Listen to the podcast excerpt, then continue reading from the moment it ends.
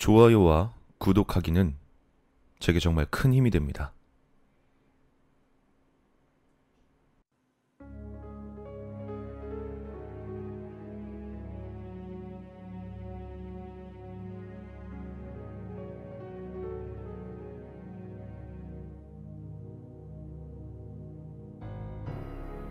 (8년쯤) 전이었다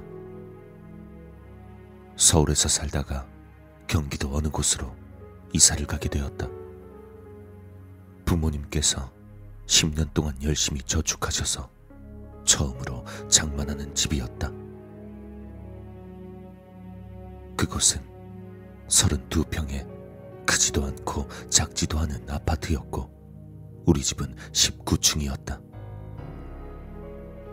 당시 어렸던 나는 처음으로 아파트에 살게 되어 몹시도 들떠 있었다. 신축 아파트라서 우리가 이사 올 때는 유리나 베란다 샤시 포장도 다 뜯겨져 있지 않았고 새집 냄새가 풀풀 났다. 그렇게 꿈 같은 기분으로 생활을 하고 있었는데 엘리베이터를 타고 17층을 지날 때마다 눈에 걸리는 게 있었다. 당시 아파트의 엘리베이터는 직사각형 모양의 긴 유리창이 붙어 있어서 운행되는 동안 밖을 볼 수 있었다. 그런데 17층을 지날 때 그 창을 통해 나와 비슷한 또래의 여자아이가 계단 쪽에 앉아 있는 게 보였다.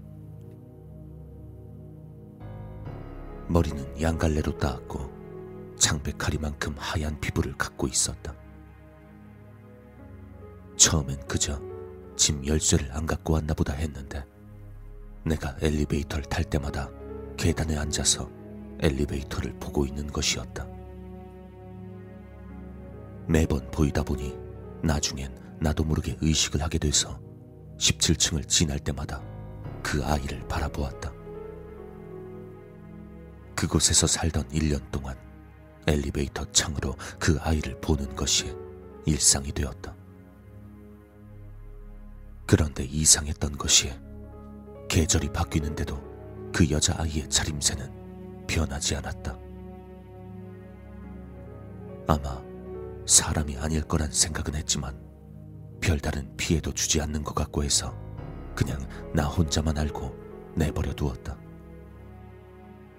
그 집에서 사는 동안 우리 가족들에겐 좋은 일은 별로 생기지 않았다. 아프거나 다치거나 하는 일이 태반이었고 결국 아빠가 친구의 보증을 잘못 서는 바람에 집안이 풍비박산 나서 가족들이 뿔뿔이 흩어질 지경이 되었다. 차압을 막기 위해서 고생고생하며 샀던 그 집과 아빠의 공장, 그리고 가게까지 전부 넘겨야 했다.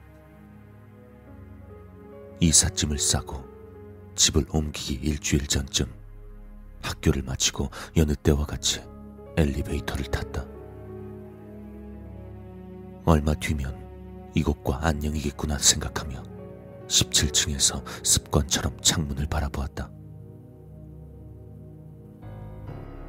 3초쯤 될 법한 그 짧은 순간 난 소스라치게 놀라 그 자리에 주저앉았다.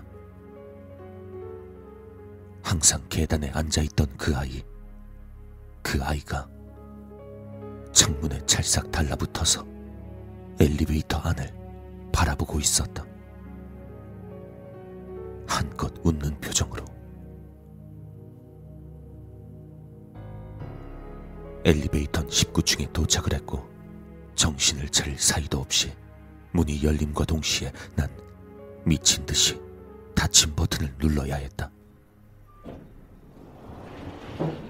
문이 열리는 소리가 나자마자 17층에서 뛰어 올라오는 소리가 들려왔기 때문이다.